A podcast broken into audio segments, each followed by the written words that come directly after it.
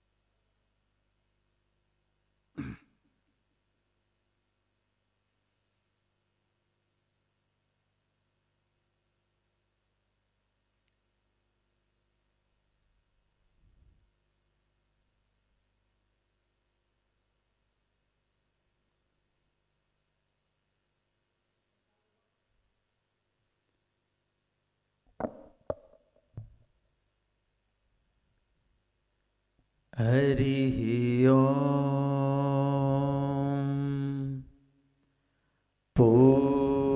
पूर्णमदः पूर्णमिदं पूर्णात् पूर्णमुदच्यते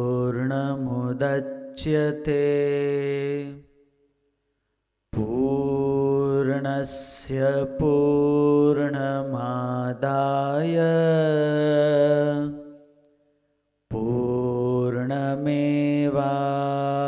पूर्णमेवावशिष्यते ॐ शान्ति शान्ति शान्तिः।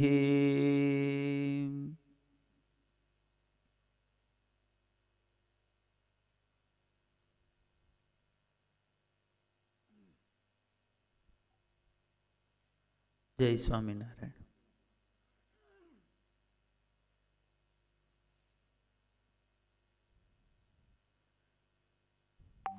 ईशावास्योपनिषद।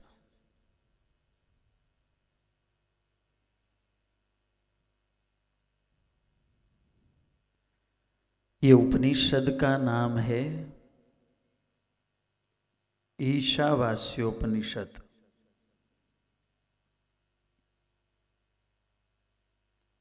शुक्ल यजुर्वेद की संहिता के अंत में आने वाला ये उपनिषद और इसीलिए इनको संहितांतोपनिषद भी कहते हैं।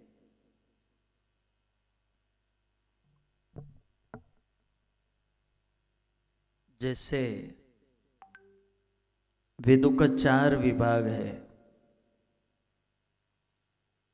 संहिता, ब्राह्मण, आरण्यक और उपनिषद। बहुधा ब्राह्मण और आरण्यक के अंत में उपनिषद आता है। किंतु ये एक ऐसा उपनिषद है कि जो संहिता के चतुर्विंशति अर्थात चौबीसवें अध्याय में ये पूरा उपनिषद है। हमें गावे छे स्वामी जी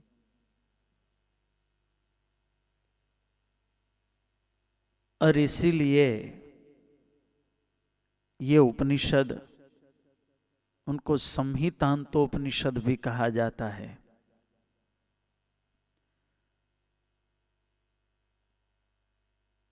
वेदों में दो भाग है। एक कर्म भाग, दूसरा ज्ञान भाग। अस्सी से नब्बे प्रतिशत वेदों का जो विस्तार है, वो कर्म कांड में है, कर्म भाग में है। और उसके अंत में उपनिषद पाया जाता है। ज्ञान के राशि समान इतने बड़े वेद और उनमें 80 से 90 प्रतिशत कर्म भाग क्यों? क्योंकि यदि ये विश्व में भी देखा जाए तो 80 से 90 प्रतिशत जन ऐसे हैं जो भोग की इच्छा रखते हैं। क्या? भोग। और जरा देखो ऐसे जीवों के लिए भी हमारे शास्त्रों ने कितनी सुंदर व्यवस्था होने लगेगी। तो एक कर्म, अनंतर दूसरा कर्म, अनंतर तीसरा कर्म, ऐसे कर्म करते करते उनकी जो भी इच्छा है, वो इच्छा वेद उन्हें पूर्ण करता है। त्रैगुण्य विषया वेदा, निस्त्रैगुण्यो भवार्जुन, भगवान ने जैसे गीता में कहा कि वेद त्रिगुणमय है। त्रिगुणमय अर्थात त्रिगुण के वांछुक जो जीव है सत्व वांछो जीव है, लौकिक पदार्थ की इच्छा वाले है। जैसे अथर्व वेद तो ऐसा है कि शत्रुनाश कामो शेन यागे न यजेत। जिन्हें अपना शत्रु को मारना है, शत्रु का बहुत उपद्रव है तो उन्हें शेन याग, शेन नाम जो बाज पक्षी रहता है तो वो यज्ञ की वेदिका, उनका आकार और उनकी व्यवस्था वो शेन आकार से बनाई जाती है, उनके अनुरूप द्रव्य आदि की व्यवस्थाएँ रहती है, वैसे मंत्र होते हैं। तो वैसे करके करके उनके वो भी संकल्प तामस जीवों के संकल्पों भी वेद पूर्ण करता है। तो इसीलिए नब्बे प्रतिशत ये वेदों में कर्म भाग का निरूपण है। कहीं ना कहीं वो माध्यम से मुमुक्षु, जीव वेदों के समीप आएगा। पूर्ण वेदों का अध्ययन करते करते करते प्रत्येक शाखा के अंत में उपनिषद आता है। तो कर्म कर्म करते करते शनि ही शनि ही वो ज्ञान में भी प्रवृत्त होगा। उन्हें यह भी लगेगा कि यह भी बहुत अच्छा है तो पता भी नहीं चलेगा। कर्म छुट जाएगा और ज्ञान में, भगवत मार्ग में लग जाएगा। तो वैसे ही कहीं मुमुक्षुओं को, जीवों को आज्ञा से, तर्क से, प्रेम से, विवेक से, लोभ से, भय से, ऐसा करो वरना ये होगा। तो भय से भी जीव कैसे करके प्रवृत्त होगा? तो हमारे शास्त्रों की ये बोधन रीति है कि जीव को कैसे अपने अस्तित्व के आधार के पास पहुँचाया जाए। परम परमात्मा के शरण में पहुँचाया जाए। और इसीलिए ये वेद रूपी माता कहती है कि, आ बेटे, मैं तुम्हें ज्ञान रूपी स्तनपान कराऊँगी और सभी प्रकार के जीवों को वेद स्वीकार करके उन्हें अपने श्रेय का मार्ग दिखाता है।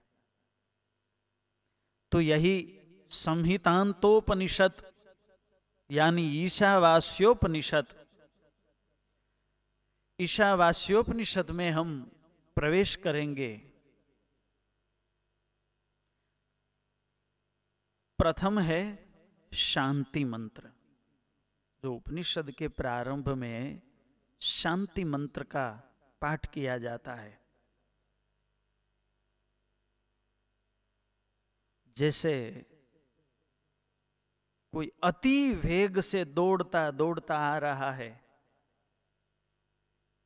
दो चार किलोमीटर दौड़ता दौड़ता आया और खड़े होने के बाद तत्क्षण ऐसा बोलो कि अब इतना पानी पी जाओ। श्वास इतनी चढ़ी हुई है कि वो पानी पीने में सक्षम नहीं होगा। पहले श्वास को स्थिर होना भी बहुत ज़रूरी है। और इसीलिए जैसे मैंने अभी कहा कि पूर्ण वेद में प्रथम कर्म भाग आता है और कर्म करते करते जब ज्ञान भाग में प्रवृत्त होना है तो पहले कर्म के वेग को शांत करना भी बहुत ज़रूरी है। दौड़ता हुआ व्यक्ति सीधा अपने मन को स्थिर नहीं कर पाता और इसीलिए मन को शांत और स्थिर करने के लिए प्रत्येक उपनिषद में प्रथम शांति मंत्र आता है। शांति मंत्र, जिसका नाम ही शांति मंत्र है। हमें परम शांति प्रदान कर दे, वो ही शांति मंत्र है। हमारा जो मन है, उनके लिए भगवान ने गीता में कहा, अर्जुन ने भगवान को कहा कि हे प्रभु, चंचलम ही मन कृष्ण, प्रमाथी बलवदृढ़ ये मन चंचलम, इतना चंचल है। प्रमाथी बलवत दृढ़ कैसे भी हाथ में नहीं रहता तो इसका निग्रह कैसे किया जाए? तो ये मन के वेग को समझना भी बहुत ज़रूरी है, तभी शांति को हम समझ पाएँगे। शांति क्या है? एक स्थिति है, जिसे हमारे योग शास्त्र ने दिखाया। कोई रोग है? क्या है? रोग। तो उनका यही अर्थ हुआ कि रोग का कोई औषध भी होगा। रोग है तो उनका कुछ औषध है। औषध है तो मतलब कि औषध देने वाला कोई वैद्य भी है, डॉक्टर भी है। हमें वो दवाई देता है तो दवाई लेने की कोई प्रक्रिया भी है। और दवाई तो दे दी हमें वैद्य ने। वो दवाई को, वो जो वैद्य है, उसके मार्गदर्शन अनुसार हम ले गए तो उनसे प्राप्त होने वाला स्वास्थ्य भी है। रोग है तो रोग का कारण भी कुछ है। कारण है तो उनका उपाय भी है। कोई वैद्य भी है, दवाई भी है लेने की प्रक्रिया भी है और उनसे प्राप्त होने वाला एक स्वास्थ्य भी है। ये शास्त्र मात्र का प्रयोजन क्या है? अध्यात्म मार्ग में लिखे गए वेदों से लेके श्रुति, स्मृति, पुराण और सभी दर्शनों को लेकर आज तक हमें जितना ज्ञान राशि प्राप्त हुआ है, शास्त्रों से प्राप्त हुआ है शास्त्रों के अनुभवों को अपने हृदय में साक्षात्कार करके, वो अनुभव को हमें देने वाले महापुरुषों से प्राप्त हुआ है। उनका प्रयोजन तो इतना ही है कि एक तो रोग है। पहले यह स्वीकार करना पड़ेगा कि रोग जैसा कुछ मुझे है या नहीं। पहले तो वो भी पता नहीं है। हम सोचते हैं, सबसे बड़ा रोग क्या? तो कैंसर। इसको कैंसर, वो कैंसर कोरोना। ऐसा बोले कोई। डायबिटीज़। हमारे शास्त्रों ने बताया कि सबसे बड़ा कोई रोग है, वो तो है जन्म मरण का रोग। कौन सा? जन्म मरण का रोग है, सबसे बड़ा रोग। और ये रोग की पीड़ा तो देखो। जन्म होते वक्त कितनी पीड़ा। हमें कैसा लगता है कि जीवन कैसा है?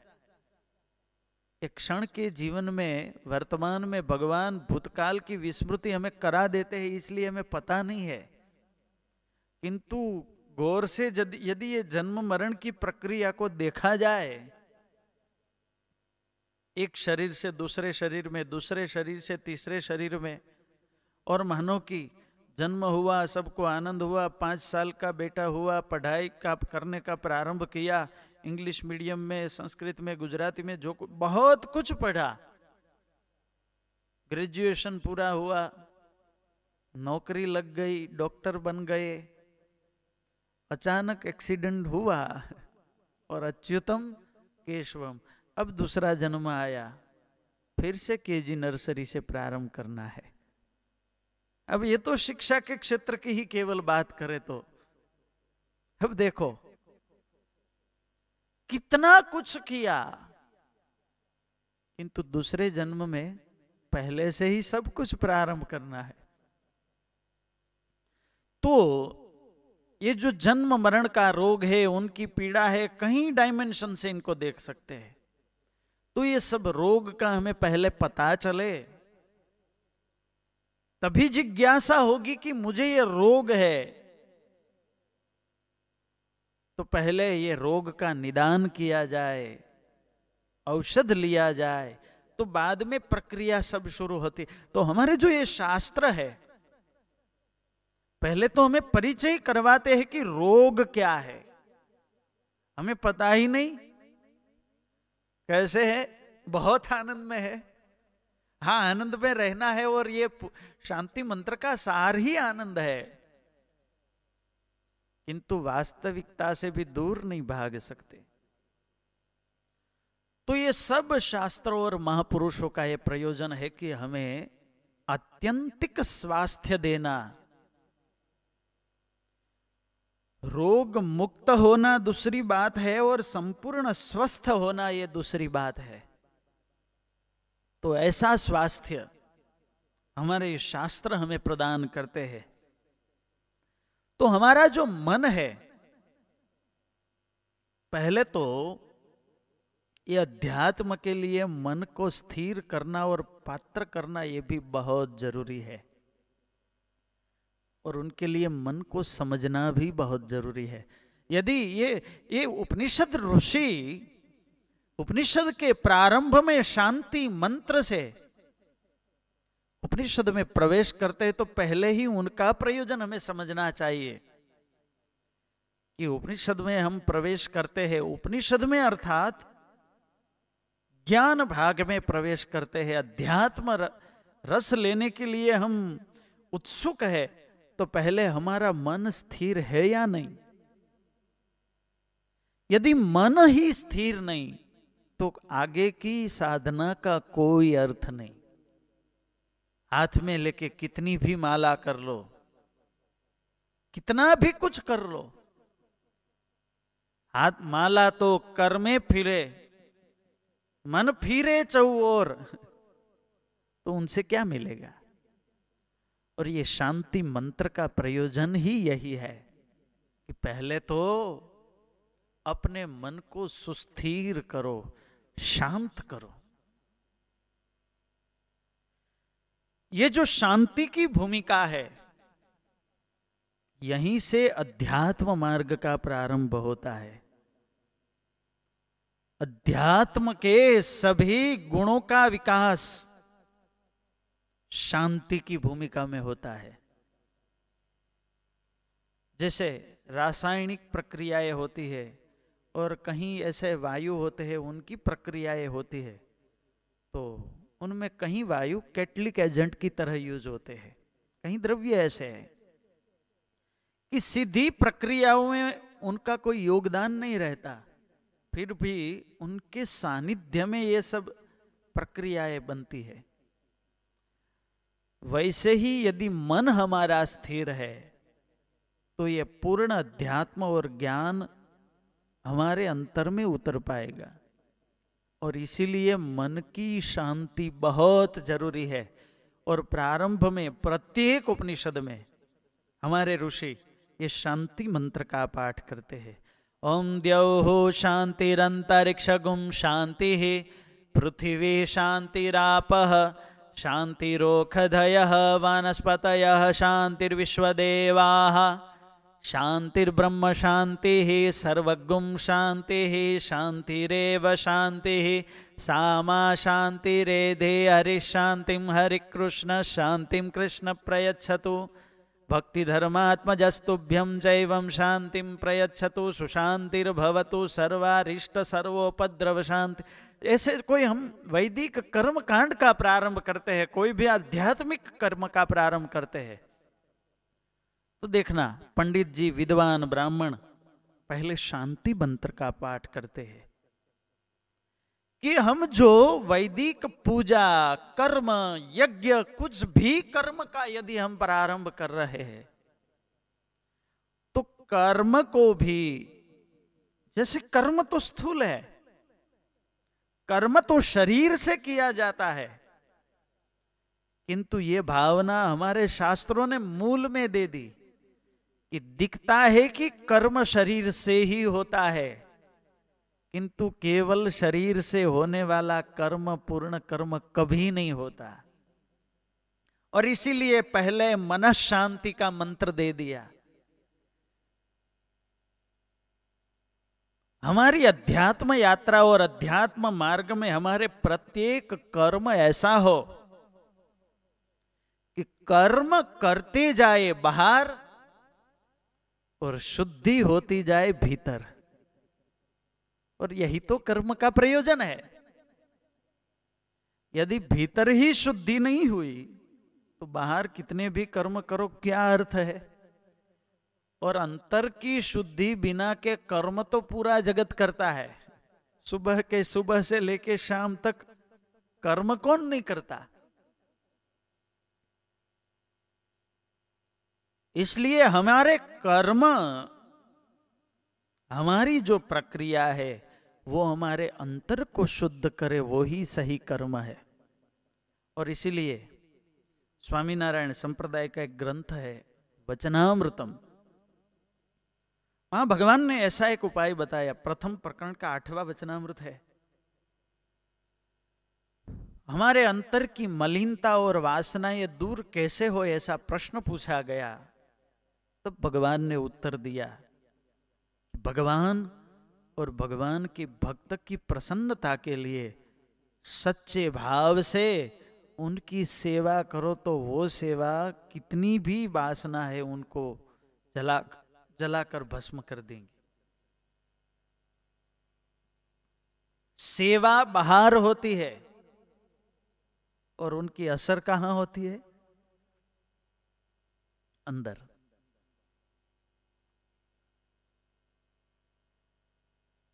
एक बार एक स्वामी जी हाथ में झाड़ू लेके जो संतों का जो आश्रम है, साधु आश्रम, उनकी उनकी सफ़ाई कर रहे थे। तो हमारे बड़े स्वामी जी आए। वो अभी नई नई दीक्षा ली थी संत ने। तो वो झाड़ू लेके सफ़ाई कर रहे थे। तो हमारे बड़े स्वामी जी ने पूछा कि क्या करते हो? तो बहुत बढ़िया जवाब दिया। कि अंतर की सफ़ाई करता हो। क्या? अब झाड़ू चलता कहाँ है? झाड़ू तो बाहर चलता है। जवाब क्या दिया? अंतर की सफ़ाई करता हूँ। यही अध्यात्म मार्ग का प्राण है और रहस्य है। कर्म तो वही है। किंतु वही कर्म का प्रयोजन बदल जाए तो वही कर्म की असरकारकता भी बदल जाती है। इसलिए अध्यात्म मार्ग में चलना मतलब ज़्यादा तो हमारी मेंटालिटी पे ही काम होता है। बाकी तो क्रिया में इतना ज़्यादा फ़र्क नहीं रहता। हमारी मेंटालिटी और मान्यता किस प्रकार की है? उनकी अध्यात्म मार्ग में भूमिका बहुत बड़ी है। यही मान्यता सुस्थिर हो जाए तो हमारी गति आ ही जाएगी। भगवान की भक्ति करते हैं, किंतु भगवान को हम कैसा मानते हैं? और यही मानने में ही अंतर है। तो वो भक्ति कैसे काम करे? और इसलिए मान्यता बहुत ज़रूरी है। तो मन की जो शांति है, वही शांति से किया गया कर्म। वही कर्म हमारी आत्मशुद्धि के लिए बहुत बड़ी भूमिका कर, बहुत बड़े मायने रखता है। तो इसीलिए ज्ञान मार्ग में, अध्यात्म मार्ग में प्रवेश करना है तो पहले मन मन को शांत और सुस्थिर करना बहुत ज़रूरी है। मन की पाँच अवस्थाएँ है। कितनी? पाँच अवस्थाएँ। क्षिप्त, मूढ़, विक्षिप्त, एकाग्र और निरुद्ध। ये मन की पाँच अवस्थाएँ हैं, जो योग शास्त्र ने दिखाई है। पहली अवस्था है क्षिप्त। क्षिप्त नाम। राजस भाव से आप्लावित मन की जो भूमिका है, वो अति चंचल चंचलता के कारण कहीं स्थिर नहीं हो पाती। और इसीलिए वो भूमिका, भोग प्रधान भूमिका है। इसलिए वो वो भूमिका में मन स्थिर ही नहीं हो पाता। ये जो भोग प्रधान मन की भूमिका है, उनको बोलते हैं क्षिप्त भूमिका। जैसे मन में विकार जागृत हो जाता है तो बाद में जब तक वो कर नहीं लेते, जब तक वो देख नहीं लेते, जब तक वो खा नहीं लेते, तब तक मन स्थिर ही नहीं होता। दूसरा कुछ आता ही नहीं है भूमिका में। और वही विचार। सतत हमें उस ओर दौड़ाता ही रहता है, दौड़ाता ही रहता है। ये मन की क्षिप्त भूमिका है। ये भूमिका में, देखो, हमारे मुक्तानंद स्वामी ने कीर्तन में लिखा है, वेगे वहता वारी माँ प्रतिबिंबन भासे रे। डगमगे दिल जहाँ लगी नव ब्रह्म प्रकाश रे। अनुभवी आनंद माँ ब्रह्म रस न भोगी रे। वेगे वहता वारी माँ प्रतिबिंब न भासे रे, वारी नाम जलम। वेगे, कोई पानी वेग से बहता है और उनमें यदि हम अपना प्रतिबिंब ढूँढने की कोशिश कितनी भी करें, नहीं देख पाते। क्यों? क्योंकि पानी ही चंचल है, अस्थिर है। वही पानी स्थिर होगा तो हमारा प्रतिबिंब साफ़ नज़र आएगा। तो जब तक मन की एक क्षिप्त भूमिका है, विकारमय भूमिका है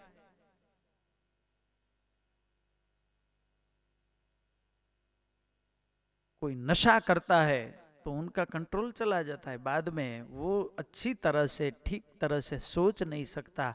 वैसे ही ये क्षिप्त भूमिका एक प्रकार का मन का नशा ही समझ लो। और ये भूमिका में जब तक हमारा मन है, तब तक स्थिर नहीं हो पाएगा। और इसीलिए ये मन को शांत करना ये बहुत ज़रूरी है। इसीलिए पहले शांति मंत्र आता है। ये शांति मंत्र तो है ही, किंतु शांति क्या है यह समझना बहुत ज़रूरी है। और वही शांति लेकर हम प्रत्येक कर्म का प्रारंभ करेंगे तो वो हमारा पूर्ण कर्म रहेगा। या तो भूतकाल में घूमते हैं, या भविष्य की आकांक्षा में फिरते हैं। वर्तमान क्षण का लाभ तो कोई ही ले पाता है। कौन ले सकेगा जिसके मन की भूमिका शांत है? क्षिप्त। राजस प्रधान मन की अवस्था है, वो क्षिप्त है। दूसरी मन की भूमिका है मूढ़। मूढ़ नाम तामस प्रधान, तमोगुण प्रधान मन की जो अवस्था है, वो मूढ़ है। रजोगुण अवस्था में मन सतत दौड़ता है। और तमोगुण में सो जाता है, बैठ जाता है, जड़वत हो जाता है, कोई विचार ही नहीं सूझता तो यह मूढ़ अवस्था है। जैसे सुबह सुबह में सात बजे उपनिषद का चिंतन करने के लिए यदि बैठ जाते हैं तो एक तो सुबह का समय, नींद छोड़ के आना, और विषय भी क्या? उपनिषद। है तो जैसे श्रीमद् भागवत की, रामायण की, कोई ऐसे भगवत चरित्रों की, लीलाओं की कृष्ण कथा, ओ भगवान स्वामी नारायण बाल स्वरूप घनश्याम महाराज की कथा, ऐसे चरित्रों की कथा सुनेंगे तो मन दौड़ता रहेगा। तो समय पसार हो जाता है, किंतु ये उपनिषद तो तो उपनिषद प्रातः काल में ही उपनिषद का चिंतन तो मन है, वो मूढ़ अवस्था में चला जाता है। तामस प्रदान तमोगुण तो शरीर में है ही। उठ के सीधे बैठ गए तो तो बड़ी तकलीफ़ हो जाती है। स्नान करके, आसन प्राणायाम थोड़ा करके मन फ्रेश हो जाता है और प्रातः काल के ब्राह्म मुहूर्त में यदि पूर्ण भूमिका के साथ यदि बैठेंगे तो इसका आनंद ही कुछ और है। ख्याल नहीं रखेंगे तो मन मूढ़ अवस्था में चला जाएगा। और यदि प्रातः काल उपनिषद चिंतन में एकदम जागृति ला लाएँगे तो तीसरी भूमिका है, वो भूमिका है विक्षिप्त भूमिका। विक्षिप्त, वो क्षिप्त भूमिका में राजस भाव का प्राधान्य है। मूढ़ अवस्था में तामस भाव का प्राधान्य है। ये विक्षिप्त भूमिका में राजस भाव और तामस भाव बहुत अल्प है और सत्व गुण का प्राधान्य है। तो बीच बीच में सत्व गुण आ जाता है। सत्वम ज्ञाने संजयति सत्व गुण है वो हमें ज्ञान में स्थिर करता है। तो यही सत्व गुण हमारे मन को भी परम शांति की ओर ले जाता है। तो तीसरी अवस्था है विक्षिप्त भूमिका है। वहाँ सत्व गुण है फिर भी तमोगुण और रजोगुण आ ही जा, आते जाते रहते हैं। चौथी मन की भूमिका है वो है एकाग्र। जब मन स्थिर हो जाए और पूर्ण सत्व गुणमय हो जाए तो वही मन एकाग्र हो जाता है। हमें एकाग्र की भूमिका में पहुँचना है। तमसस्तु रजस तस्मात सत्वम यद ब्रह्म दर्शनम तो पहले तामस प्रधान मूढ़ अवस्था से बाहर निकलना है, बाद में राजस प्रधान क्षिप्त अवस्था से बाहर निकलना है, बाद में मित, मिश्र सत्व प्रधान विक्षिप्त अवस्था आएगी, और फिर भी हमारा प्रयास ऐसे ही चलता रहा तो एकाग्रता की भूमिका में पहुँच पाएँगे कि जब हमारे मन चित्त की वृत्तियाँ एकाग्र और स्थिर हो जाएगी। और एकाग्रता के बाद मन की पांचवी अवस्था आती है निरोध, नाम वो निरुद्ध अवस्था। बाद में उनमें जो कर्म के संस्कार सब है, वो सब संस्कार जल जाते हैं और मन हमारे ध्येय में पूर्ण विलीन हो जाता है, जिसको समाधि अवस्था भी बोलते हैं। युग की भाषा कुछ अलग भी है थोड़ी। तो ये जो मन की पाँच भूमिका है, क्षिप्त मूड विक्षिप्त, एकाग्र और निरुद्ध तो ये पहले क्षिप्त मूड और विक्षिप्त अवस्था से हमारे मन को एकाग्र करने के लिए और स्थिर करने के लिए ये शांति मंत्र है, ये बहुत ज़रूरी है। और इसीलिए प्रत्येक शाखा के पूर्व में हमारे जो ऋषि थे, उन्होंने शांति मंत्र दिया और इसी शांति मंत्र से हम प्रारंभ करते हैं। तो ऐसा ये शांति मंत्र आज हम थोड़ा प्रारंभ करेंगे। आप हमारे पीछे हो सके तो थोड़ा बोलने का प्रयास करेंगे। ओम पूर्णमद। पूर्णमिदम पूर्णात्। पूर्णमुदच्यते।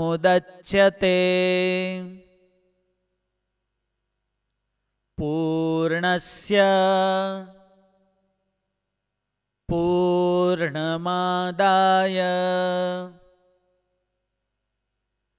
पूर्णमेवावशिष्यते।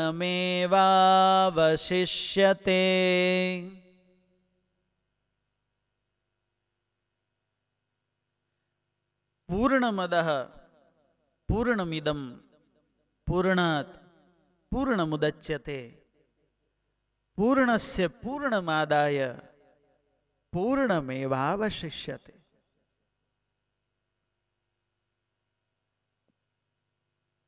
कारण तत्वस्य पूर्णतया व्याप्ति ही अस्मिन मनते उपदिश्यते। संस्कृत आ गए पूर्णतया भगवान पूर्णतया वो कारण पूर्णतया वो ब्रह्म कैसे ये जगत में व्याप्त है उनका निरूपण ये शांति मंत्र में किया का, किया गया है। पूर्णता वही आनंद का रहस्य है। और यही पूर्णता का ज्ञान हो जाए तो मन का दौड़ना स्वतः ही विराम हो जाएगा। और इसीलिए ये जो उपनिषद है, इनका नाम है ईशावास्योपनिषद। ईशावास्योपनिषद का एक और नाम भी हमारे ऋषियों ने दिया है और परंपरा में सुना जाता है वासुदेवोपनिषद। ईश नाम सर्वनियंता। जो विश्व के कण कण में और अणु अणु में पूर्णतया व्याप्त है, और वो अस्तित्व का आधार जो कण कण में व्याप्त है, उनका ज्ञान ये उपनिषद हमें करवाता है। और इसीलिए ये उपनिषद का नाम ही है ईशावासी उपनिषद।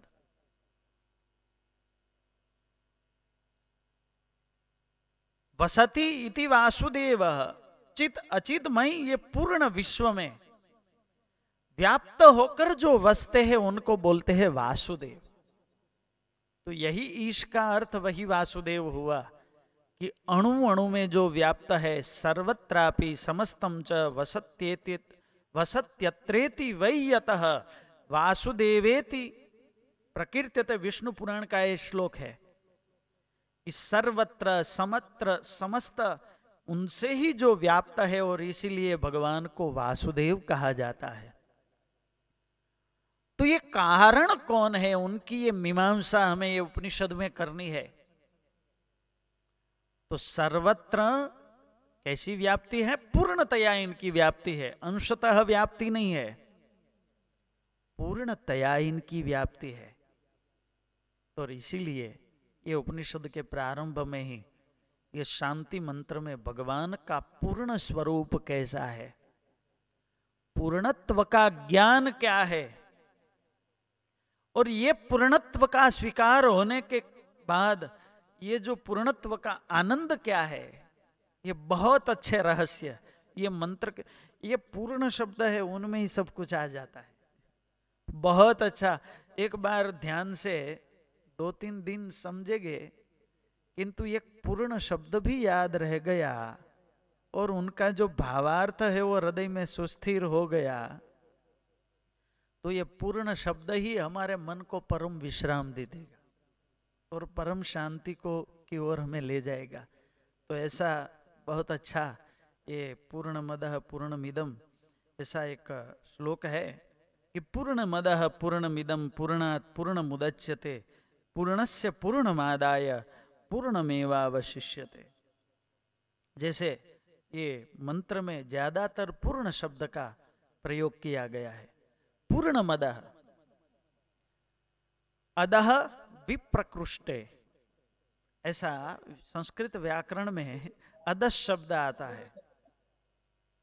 तो जो दूरवर्ती है धैट उनके लिए अदह शब्द का प्रयोग किया जाता है। तो पूर्ण मद जो परे का तत्व है वो पूर्ण है। पूर्णमिदम इदम दृष्टि